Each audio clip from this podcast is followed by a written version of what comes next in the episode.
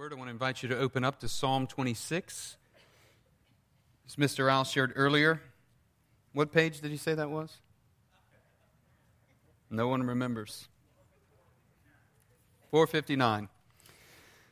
Let me pray as we begin.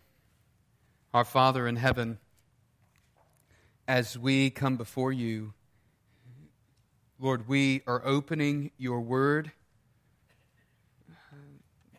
the bread of life, um, the wellspring that gives us eternal life.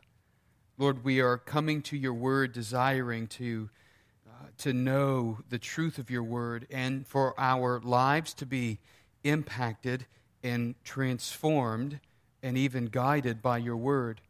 And so, Lord, meet us this morning here uh, in, in your word and if there are any things within our spirit that would push back against your word, would you confront those, Father? And Lord, by your Holy Spirit, would you confront any lie that we would be tempted to believe about our own selves in light of your word? And God, would you strengthen us to respond? Lord, we know in your word you say in Philippians that, um, that all things are at work in our lives, uh, that, that it's according to your uh, perfect will that you're at work in our lives, and God, that you, um, you by, your, uh, by your power and by your will, you strengthen us to walk in accordance with you. And so, Lord, we ask that you would strengthen us this morning.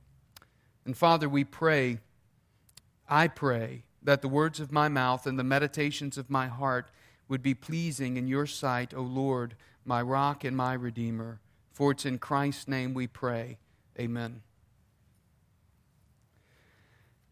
The title of the sermon this morning is The Way of the Righteous, and that's exactly what David is speaking about in Psalm 26. Have you ever been falsely accused of something? Maybe we have, maybe some of us haven't. But I, I, tend to think that all of us have at some point, at one point or another, we've all been falsely accused of something. It looks like this is the way it looks in my house. Something goes missing. Maybe it's a charger for some digital device, all right?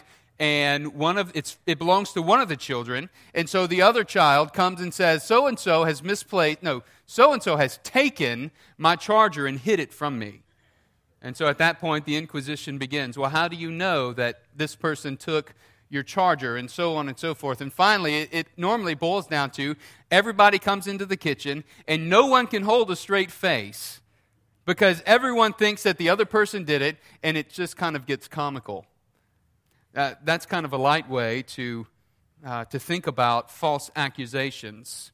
The most recent time that this happens, it tur- happened, it turns out that no one actually took the charger for the digital device, but it was on a dresser uh, where uh, the other person just did not look, all right? But there was a false accusation that went out, right? False accusations. Those false accusations really can be detrimental in our lives, can't they? I mean, they can really just, they can wipe us out. False accusations. I think about, well, false accusations can do great damage.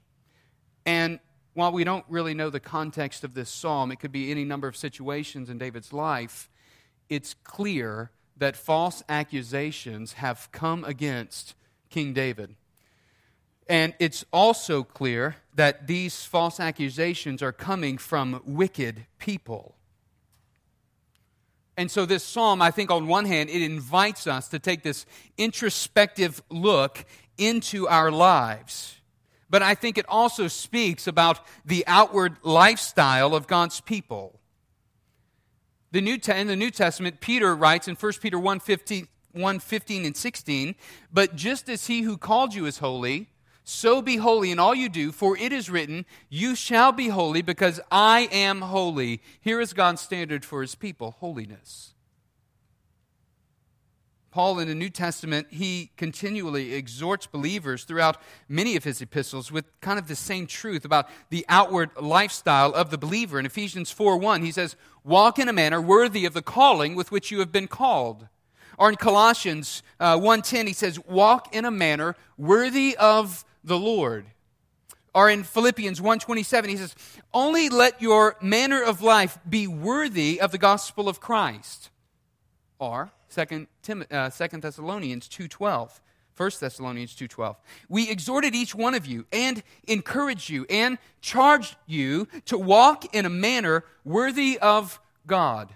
You see the outward lifestyle of the believer is significant. And so it's on it's really on two tiers this morning that I, I, want us to find application. One, it's the introspective and the reflective look at our own lives. But then, secondly, there's this outward living where our lives are giving testimony to God's goodness and testimony that we, in fact, are who we say we are Christians. Transformed men and women by the grace of God. So, David's prayer and profession is one that I think is fitting for our lives today. And so we see this morning, what I want us to see this morning through the text is that God's gracious redemption through Christ empowers believers to pray confidently and to live righteously. So, first this morning, we see those who walk with integrity have confidence to approach God in prayer. We see this in verse 1. This is David's prayer. And I, I, realize that we haven't read the text yet, so let me pause and let us read the text. Follow along as I read. Vindicate me, O Lord. For I've walked in my integrity, and I've trusted in the Lord without wavering. Prove me, O Lord, and try me Test my heart and my mind. For your steadfast love is before my eyes, and I walk in your faithfulness. I do not sit with men of falsehood, nor do I consort with hypocrites. I hate the assembly of the evildoers. And I will not sit with the wicked. I wash my hands in innocence and go around your altar, O Lord, proclaiming thanksgiving aloud in telling all your wondrous deeds. O Lord, I love the habitation of your house and the place where your glory dwells. Do not sweep my soul away with sinners, nor my life with bloodthirsty men, in whose hands are evil devices, in whose right hands are full of bribes. But as for me, I shall walk in my integrity. Redeem me and be gracious to me. My foot stands on level ground. In the great assembly, I will bless the Lord. Those who walk with integrity have confidence to approach God in prayer. Look at David's prayer, how it begins in verse 1. What does he say? Vindicate me. Vindicate me, O Lord. This is a bold prayer of faith, and it's evidenced by the reasonings he gives for why he can pray to God, Vindicate me. Look at what he says For I've walked in my integrity, and I've trusted in the Lord without wavering. In other words, I've not wavered in my trust, I've not slipped. David's prayer for vindication is directed to God, and he calls on God to exercise his authoritative power in his circumstances. And by doing so, he appeals to his own integrity. Not perfection, but he appeals to a blameless life, one that is above reproach. He's saying to God, God, my motives are pure. The word for waver, it's an interesting word. It, it, it here it illustrates a narrow mountain path. And his claim is, my feet haven't slipped off the path. When Tara and I were on the mission trip that we went on back in, 2000, back in 2005 to Southeast Asia, we were handing out the Gospel of Luke to the Nosu people, the unreached people group. And in order to go and to do this, I mean, people are unreached because they want to be. I mean, they're in remote areas. And so we were trekking through the foothills of the Himalayas, about 8 to 10,000 feet. And all we had to go on was a map that had been downloaded with GPS coordinates into a handheld GPS that we had. Uh, where a missionary had walked this trek. We didn't know anything about it. And so uh, there's us and one other couple together, and we're walking through um, the foothills, and uh, we come across some pretty hairy places. And there were some places that we came across where our backs were up against the rock, and literally we're doing like this, and we're looking down as the mountainside just it falls away below us, and there is nothing there. Now, we had one son at the time, Isaac, uh, who was back with Tara's sister. And as we were walking uh, along this ledge, it was imperative that our feet didn't slip. Tara and I would, I mean, we were all talking, be, be careful, you know, we were making sure that we were taking each step really carefully. But we had to be vigilant. With every step, the peril of falling loomed before us. And so we had to be vigilant. We had to watch each step that we took. And I think this is what David is saying regarding the walk of integrity. This is the picture that he wants us to have, that he wants God's people to have. It's a narrow, slippery path requiring vigilance with every step. Those who walk with integrity have confidence to approach God in prayer. Believer, know, I want us to know that it's, it's possible, it's even desirable that we would come before the Lord not with defeat and moral failure, but with lives of integrity. Having walked, having trusted, and having not slipped. We must guard each step and come to Him before we waver, not after we waver. Let us come to God before we waver, before we slip. One way that we come to God is through reading and studying, memorizing His Word. Because it's through God's Word that we're strengthened, and, and, and, it's through God's Word that we're kept from falling in sin. David prayed in Psalm 119 11, I have hidden your Word in my heart that what? I might not sin against you. In Psalm 119, 105, he says, Your word is a lamp unto my feet and a light unto my path. Jesus prayed in John 17, 17 for his disciples, Lord, sanctify them by your truth. Your word is truth. You see, church, when we walk in the way of integrity, we have confidence to approach God in prayer, and we have confidence to know that He listens to His people. As we walk in His Word, we have confidence to know that we're walking in God's way. Jesus demonstrated this when he taught the disciples to pray. He taught them, Pray, and lead us not into temptation, but deliver us from evil. In Hebrews 4:16, the author of Hebrews, the writer, he, he says, based on the high priesthood of Jesus and, and Christ's solidarity with us, that he has suffered in the same way that we suffer, he says, Let us then with confidence draw near to the throne of grace that we may receive mercy and find grace to help in our time of need. Walking in integrity gives us confidence to approach God in prayer. But listen, walking with integrity gives us confidence as well to invite refinement for growth in holiness. David uses a language of refinement, asking God to prove me. Look at verse 2 Prove me, O Lord, try me, test my heart, test my mind.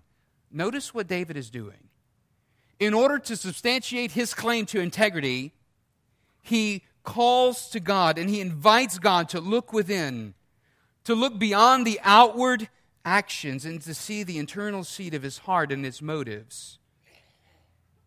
This refinement language, it's asking for God to do this work of purification, right? We're aware of what refining precious metal looks like. The heat is added to it so that it melts and the impurities bubble to the top and then they're skimmed off and then it's cooled and then it's done again and, and the impurities again bubble to the top and then it's scooped and it's cleaned off and then it, it's purified through the heat. And so David says, Prove me, try me, test my heart, and test my mind. Because David's aware that God sees differently than man sees. And that a person who appears upright externally might not truly be upright before the Lord. I think we're wise when we view our lives similarly. We too, in the midst of cries for vindication, feeling as though we've been wronged, we must take a reflective and an introspective look at our own lives. I think Paul models this in 1 Corinthians 4 4 when he says, For I am not aware of anything against myself, but I am not thereby acquitted. It is the Lord who judges me. And he challenges the church similarly in 2 Corinthians 13 5 when he says, Examine yourselves to see whether you are in the faith. Test yourselves. Or do you not realize this about yourselves that Jesus Christ is in you? Unless indeed you fail to meet the test? It was through the process of introspection and refinement that David would grow in holiness. And it's through the process of introspection and refinement that believers grow in holiness. When hardships and trials and, and accusations come against us, realize that it just might be a refining tool in the hand of God to bring about greater humility and holiness in our lives. Church, we must, we must be careful to examine our lives before our Heavenly Father we must examine with reflection and with introspection. David's done this. When he walks in integrity, he has confidence. Don't you see this? He has confidence to approach God in prayer and also to invite this refinement in his life. So, believer, can we confidently call out to God and say, Vindicate me, O God? Can you confidently say to God, can you, can you say with integrity to God, Examine me, O Lord?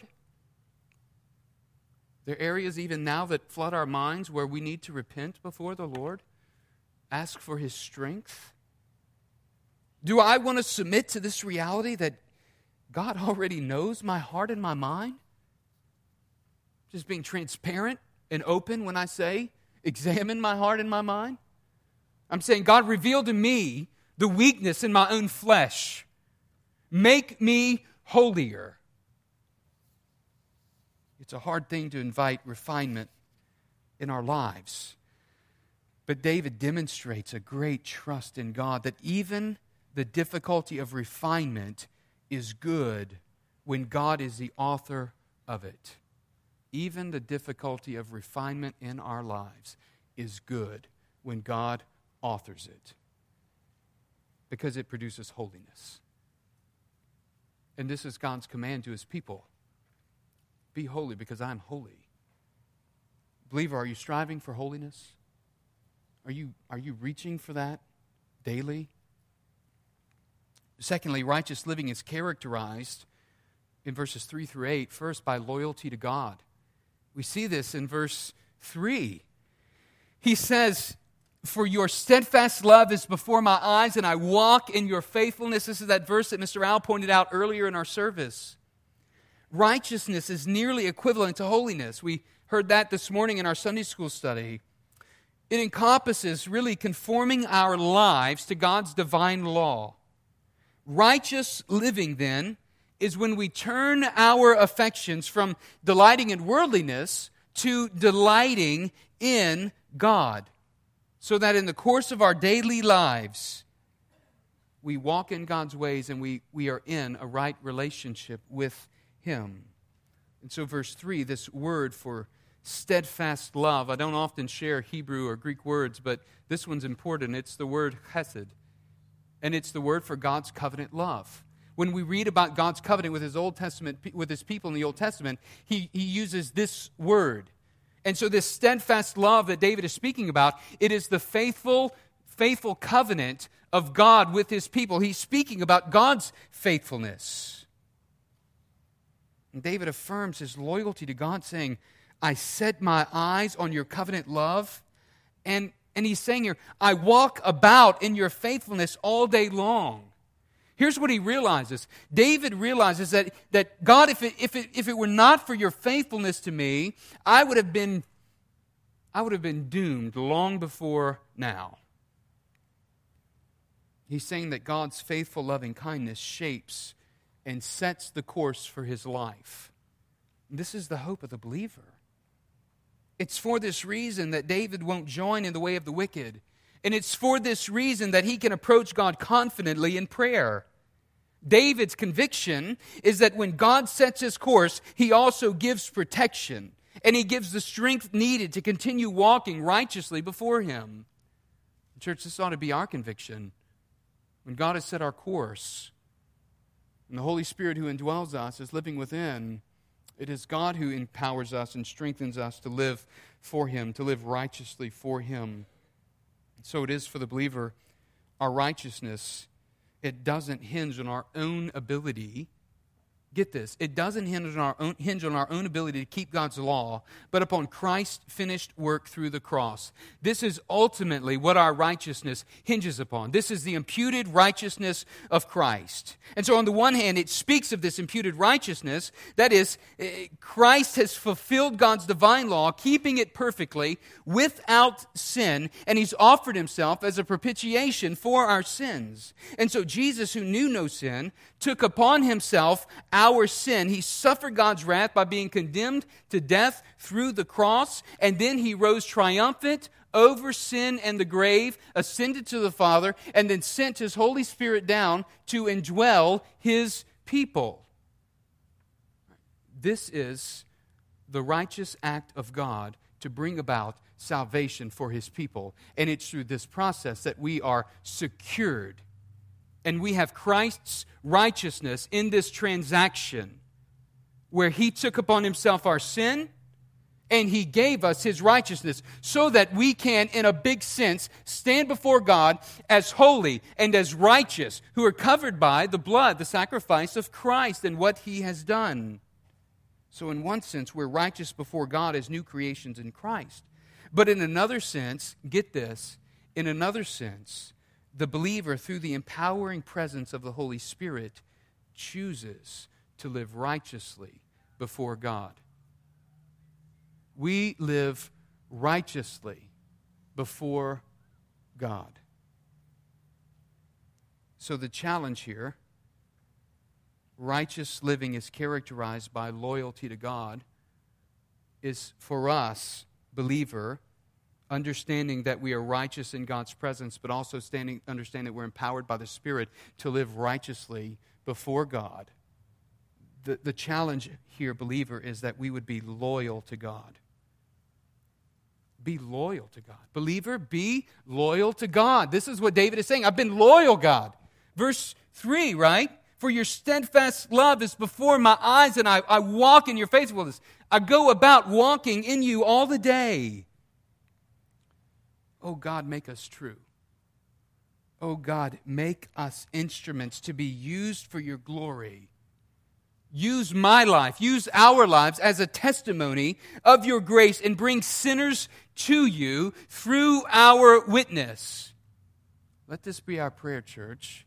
Let this be our prayer, your prayer, believer, as you go into the day. So, not only is righteous living characterized by loyalty to God, it's also characterized by separation from the ungodly. We see this in verses 4 and 5. He says, I don't sit with men of falsehood, those who are empty and idolatrous. To sit with them would be to intentionally make plans and conspire together to carry out those plans. And he says, I don't consort with hypocrites, those who are liars and deceivers. The imagery goes from sitting to walking when he says, I don't consort with them. He's saying, I don't take part in carrying out their wicked schemes.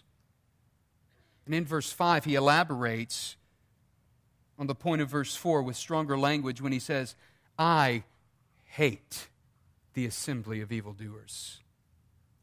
The righteous one will hate that which wickedness stands for. He says, I repudiate it. When they devise, this is where they devise their ways to exploit others for their own gain. This is where they devise and craft their plan for wickedness. And he says these are, these are wicked and faithless people. He says, I won't sit with the wicked because it would be opposite of walking in God's ways. Because the wicked opposed God's truth and aligned themselves against God. David's way can't be with those who deny God because he's bound to God's covenant. And in one sense, the picture given here is a stark contrast between two communities, isn't it? We've got one which is the community of the world. They both have this familial aspect. So we've got one that is a community of God's people. We would call this the church. And we have the other who's a community of the wicked. And they represent really two diametrically opposed world views. To this, Jesus says that we can't be part of both. In fact, in Luke 16 13, he speaks to this mindset. No servant can serve two masters, for either he will hate the one and love the other, he will be devoted to one and despise the other. And here he's saying you can't serve God and money, speaking of both. Paul says that we were all once part of this community, the community of the wicked, which is ruled by Satan himself in Ephesians 2 1 through 3. It's a familiar text for us. And you were dead in the trespasses and sins in which you once walked, following the course of this world following the prince of the power of the air and the spirit that is now at work in the sons of disobedience, among whom we all once lived in the passions of our flesh, carrying out the desires of the body and the mind, and were by nature children of wrath, like the rest of mankind. But now, those who believe, those who have believed upon Christ, have been brought into a new community created by God for declaring His glory and declaring His fame in the world. And we are to bring others into this community. And to, to the singles, I, I would say, just as a point of application, this is why missionary dating is wrong. This is why you got, you got to be so careful because it, it incorrectly aligns the believer with the world. To our youth who are tuning in right now, I think, we, we must be careful what circles we run in. We must be careful who we align our lives with, who we hang out with. But this is really for all of us, isn't it? We must be careful where we sit and who we sit with. I'm not speaking against befriending those who don't know Christ. In fact, I think that's what we ought to be doing but I'm speaking with reference to our need to guard our lives because it's a slippery path. We must walk with our integrity. Righteous living is also characterized by sanctification to delight in God's presence. We see this in verses 6 through 8. David claims that which the wicked and the unbelieving world cannot. In verse 6, he says, I wash my hands in innocence. And I go around your altar, O Lord. Look, proclaiming thanksgiving aloud. David's saying, This keeps my life in check. Here's what I do. Here's the right perspective as I approach God in worship prayer, proclamation of God's goodness, thanksgiving, and praise. David's made his prayer known to God, and then he quickly proclaims with a vocal testimony of what God has done he proclaims it in the midst of the assembly. This is one of the ways that we give glory to God, church. We do it by telling others about what God has done in our lives. Are you giving vocal testimony about what God is doing in your life? If you're not, why not? Is it because you're not looking for ways that God is working in your life? Is it because we're not asking God to do these great works and are believing, having confidence that God hears us and that He wants to work? Like David, this keeps our life in check. When we meet together, let us be ready to give vocal testimony and praise about what God has done in our lives, and then even to cry out corporately for deliverance, as we've done this morning for Fatty and for the circumstance and situation that's happening right now, even at Albertsons. David moves from a personal experience to telling of God's great acts of deliverance in the second part of verse 7 and telling of your wondrous deeds. So, does this describe, does this describe our worship? do we gather with this attitude in our minds to proclaim the testimony of God's great work in our lives? We need to. We need to. Verse 8 describes the place of assembly for God's people. And this is probably my favorite verse in the entire psalm. O Lord, I love the habitation of your house and the place where your glory dwells. This word habitation, it's the word for refuge. God's presence is a refuge for the weary. It's a place of protection and safety for the righteous. And he says, I love the dwelling place of your glorious presence. It's because God's presence among his people reaffirms our confidence and our trust in him. And David's saying, I run to this place. I need to be reaffirmed of my confidence and my trust in you. This is why the writer of Hebrews 10:24 says, "Let us consider how to stir up one another to love and good works. Listen, not neglecting to meet together as is the habit of some, but encouraging one another all the more as you see the day drawing near. You see, the New Testament church fits this description of God's glorious dwelling place. This is the promise of John 14, where God the Father and God the Son promise to make their abode with the believer through God the Holy Spirit. In 1 Peter 2 5, Peter says, You yourselves, like living stones, are being built up as a spiritual house to be a holy priesthood, to offer spiritual sacrifices acceptable to God through Jesus Christ. You see, growing in sanctification increases our desire and ability to delight in God's presence we experience God's presence in our fellowship with one another. That's an important part of what it means to be in the body of Christ, to come together, to worship together, to encourage one another through what God is doing in our lives, and to share these needs that we have with one another so that we might intercede on one another's behalf. Righteous living is characterized by loyalty to God, by separation from the world, and by sanctification to delight in God's presence. But thirdly and finally this morning, the righteous hope in God alone for redemption. In verses 9 through 12, we see this first. David is praying, Guard me from the outcome of sinners. Look at verses 9 and 10. Do not sweep my soul away with sinners, nor my life with bloodthirsty men. In concert with his statements about the character and activity of the wicked, his chief concern is that his soul not be swept away with the sinner. Listen, this is the simple truth and hope of the gospel. In Romans 3:23, Paul says, "All have sinned and fallen short of the glory of God." And this really identifies all of us, right? Everyone, he says all, he means everyone. Not just a few, but every one of us, all of us have fallen short of God's glory. And because of this sin in our lives, our redemption would be hopeless or is hopeless outside of Christ. He identifies humanity under the same bondage to sin, all of us. And in Romans 6:23 he says, "The wages of sin is death." There's a payment for the sin that we have in our lives and that payment is eternal condemnation. It is suffering the wrath of God. But there's good news in Romans 6:23. Though we were all under bondage to sin, even as Ephesians 2 1 says, though we are all under bondage to sin, the hope and the truth of the gospel is that through Jesus Christ, we have this free gift offered. And so he says, the wages of sin is death, the payment for it, but the free gift of God is eternal life through Jesus Christ our Lord. Praise God, there is a free gift, and it is eternal life.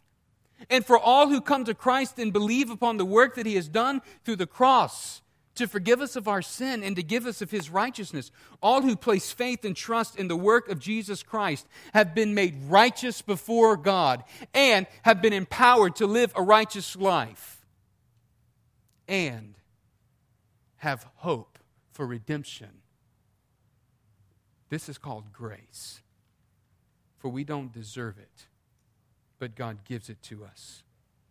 And that's exactly what David prays. Look in verses 11 and 12. Extend your grace toward me. Verse 11. But as for me, I shall walk in my integrity. Redeem me and be gracious to me. God, I need your redemption. God, I need your grace. My sin is so great that I can never keep your law. My sin is so great that I stand condemned before you, and I need your grace.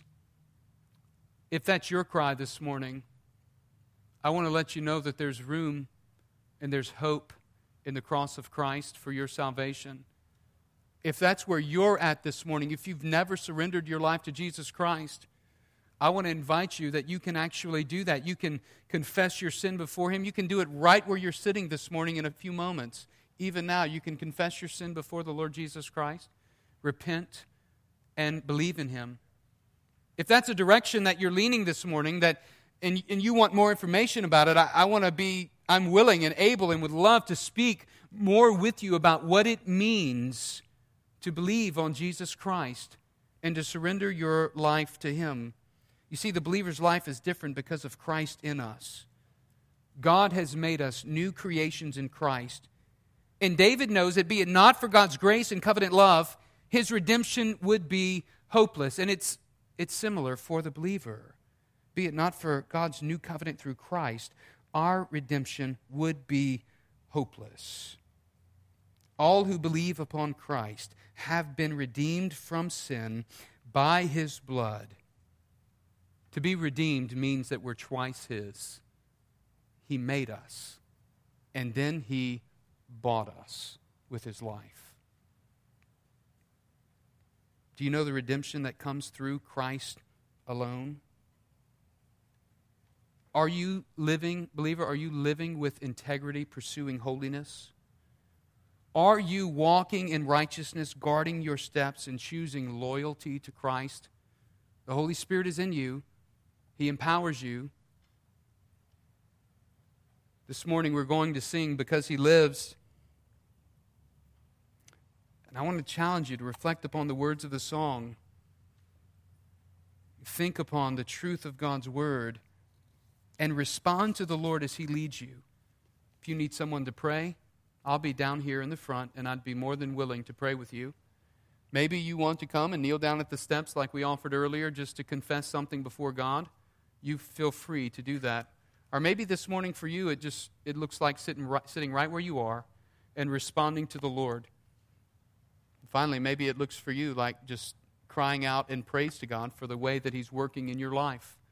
You respond this morning as the Lord leads. Would you pray with me? Father, we thank you for the hope and the truth of your word. And we ask that you would strengthen each one in here this morning to respond as you would lead them. And Father, do the work in our lives that you can only do by your Holy Spirit and empower us to respond to your, your hand at work in our lives. It's in Christ's name we pray. Amen. Would you stand this morning?